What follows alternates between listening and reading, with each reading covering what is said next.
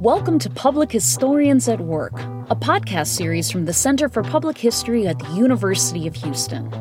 This season, we're examining how public historians engage with race and the roots of systemic racism in our city, state, and nation. In this special supplement, graduate students from the University of Houston highlight voices and stories from the Third Ward, a historic black neighborhood at the heart of the city. Let's listen in.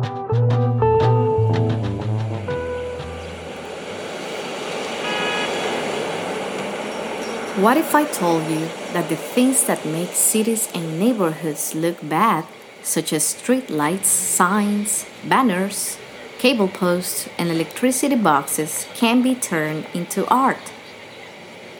I am standing here in Emancipation Boulevard in front of an electricity box, which is now a mini mural painted by Houston based artist Maya Imani Watson. Artists like her have beautified their own neighborhoods, such as Third Ward, where I am right now, by turning many of these ugly metal boxes into colorful and meaningful pieces of art. These pieces emanate life and love through the vibrancy of their colors, like blues, yellows, pinks, blacks, reds, and they also convey the earth and nature. They portray abstract and figurative flowery forms. It seems as if the people depicted here are dreaming or imagining a world full of color.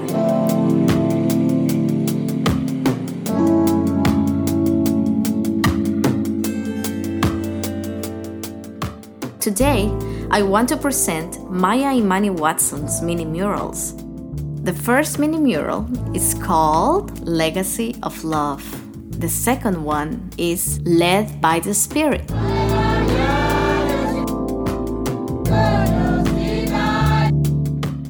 I have conducted a written interview with the artist. She has kindly responded to all of my questions. Thank you, Maya, for making this podcast possible. The name of the episode is Beautifying Third Ward. Let's begin.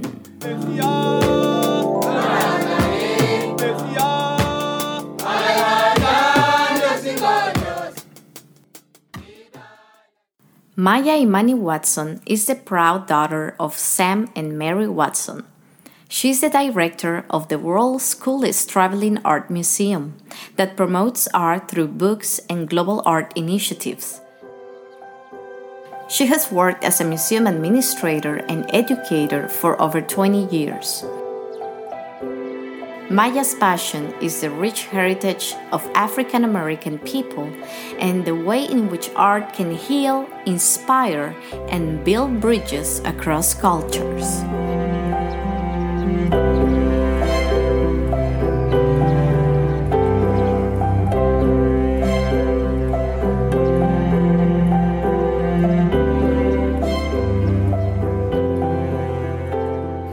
Maya's murals are featured on Emancipation Boulevard and McGowan and Emancipation Boulevard and Blodgett Street. At first, she was taken back about painting a mural in front of the smoke shop, but the people at the bus stop engaged her as she was working and were so proud of the work unfolding before their eyes. Watson forgets the base of her umbrella one day, and a gentleman literally stood there and held it for her. That gesture to her was a reminder of the goodness of humanity. The two mini murals have profound meanings to Maya. The first mini mural is located at Emancipation and McGowan. On one side, the artist pays homage to Reverend Bill Lawson of Wheeler Avenue Baptist Church and his wife. He has been involved in the civil rights movement and the church for over 30 years. The church itself was stamped with civil rights, and we were part of many of the movements uh, here. Uh, we fought school segregation in Houston. And in 1965, that banner year, 1965, thousands of people marched against the Houston Independent School District and schools were then desegregated. Uh, several of us marched against uh, segregation in the department stores and in, and in the theaters. And uh, so many things happened, much of it starting out at the church. Yeah. And all that, uh, that has been happening has been pretty much uh, sort of a, an interweaving of the civil rights movement and of our work as Christians. We believe that as Christians, if there's anybody suffering, we are supposed to respond to that suffering. So whether it is black people who are being segregated or whether it is poor people who are having difficulties, we're supposed to respond. Lawson helped build the first Afro American Studies program at the University of Houston and taught classes in sociology and the Black Church. Maya states that as a brownie there and as a child after her mother passed away, a friend encouraged her to come with her daughter. She was truly inspired by the messages of Pastor Cosby and the enduring legacy of Pastor Lawson because he was able to create a powerful church family with his faith and obedience. The second panel is of a mother and child. It is modeled after Watson's sister and one of her nieces. It represents the strength of mothers in the community who make life beautiful and meaningful with the reality they shape for their children and families. The third panel is of John T. Biggers, who she met several times on her journey as a young artist. Each time, he encouraged her to continue to create. He was still alive when Watson started to work at the University Museum at Texas Southern University with Dr. Alvia J. Wardlaw. His mural, Web of Life, was the first work of art installed in the museum. Dr. Biggers had a way of sharing life stories and had such a respect and love for women as the bearers of life, so Watson wanted to pay homage to him. The final panel on this mini mural is actually about Watson's parents, Sam and Mary Watson. They have both transitioned to be with the Lord, she says, but as Maya Watson writes, their legacy of love runs long and deep. Her parents met on a blind date when her dad was at Harvard. Her mom lived in Cambridge.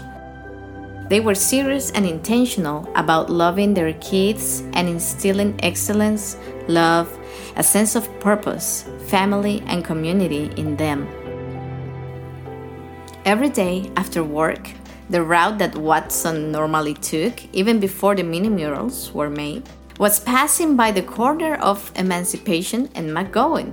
And on her worst days, she looked up while waiting at the light, and her parents were smiling back at her, she says.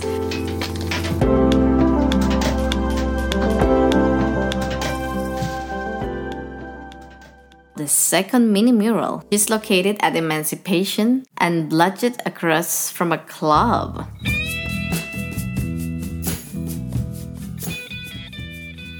This mini mural features a friend and his son on one side. With so many negative images of young African American males, Maya decided to depict the strength of a father's love. Reddick Edwards epitomizes the love of and the legacy of a strong father. He comes from an amazing family and reflects the love poured into him by his own father. Another panel is on a small young girl with a paintbrush in her hand. It speaks to the gifts and the talents we are each given. To Maya, the world is made better as we operate in and share our respective gifts in the world. Another panel is of Maya's daughter holding a butterfly. Butterflies are symbolic of change and transformation. Maya wanted her to always remember that she is part of a rich legacy and that she must be the change that she wants to see in the world. The final panel opposite of her daughter represents the artist herself. The swirls in the hair echo the presence and power of the Holy Spirit to bring about inspiration, innovation, healing, beauty, and change. At a solo exhibition, when Maya looked across the museum, she saw the rainbow colored swirls spanning throughout the museum. As she looked at the world, God allows her to see the beauty in people and humanity.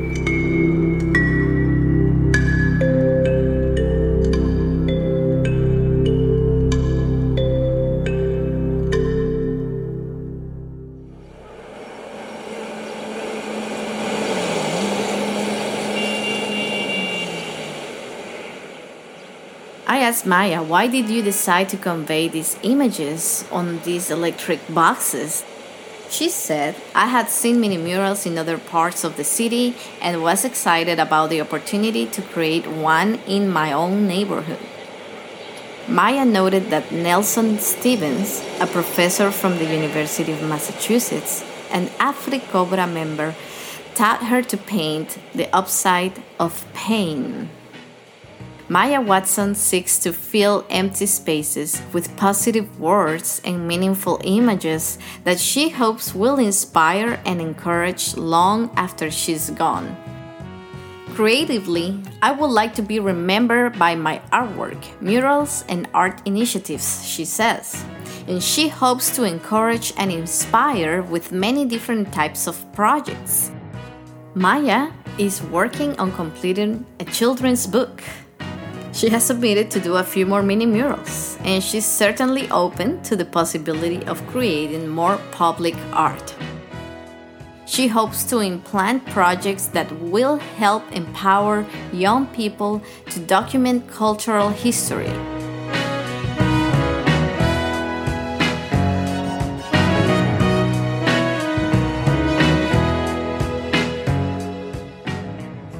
After knowing more about these enigmatic mini murals, a question comes to mind regarding how do they fit into these urban spaces? Every one of them tells a story, and every artist conveys those stories differently.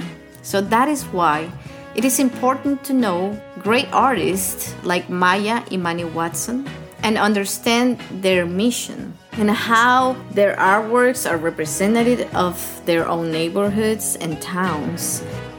Besides beautifying the streets, they convey very deep and profound meanings that are representative of the history of these places. I want to deeply thank Maya Imani Watson for taking the time to answer all of my questions regarding her and her fascinating works. We really need more people like her to make life and society better and aware of the art and history of the places we live in that many times go overlooked. And if you haven't seen Maya Watson's mini murals, please go take a look at them. Watson's art is a great launching point to discuss and to know other artists seeking to beautify Houston and remind people of these moments in history and stories that made places like Third Ward what they are today.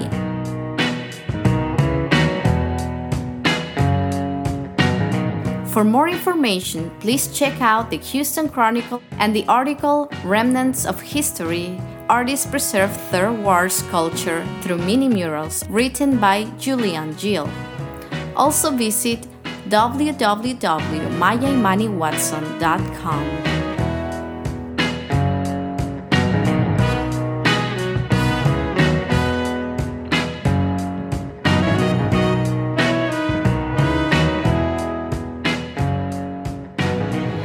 Thank you for joining us for this special episode of Public Historians at Work. For more stories from the Third Ward, check out the Oral History Collection in the University of Houston libraries at digital.lib.uh.edu. To learn more about the Center for Public History, find us online at uh.edu slash class slash CPH or on Facebook and Twitter at UHCP History. Remember, we are all keepers of our history.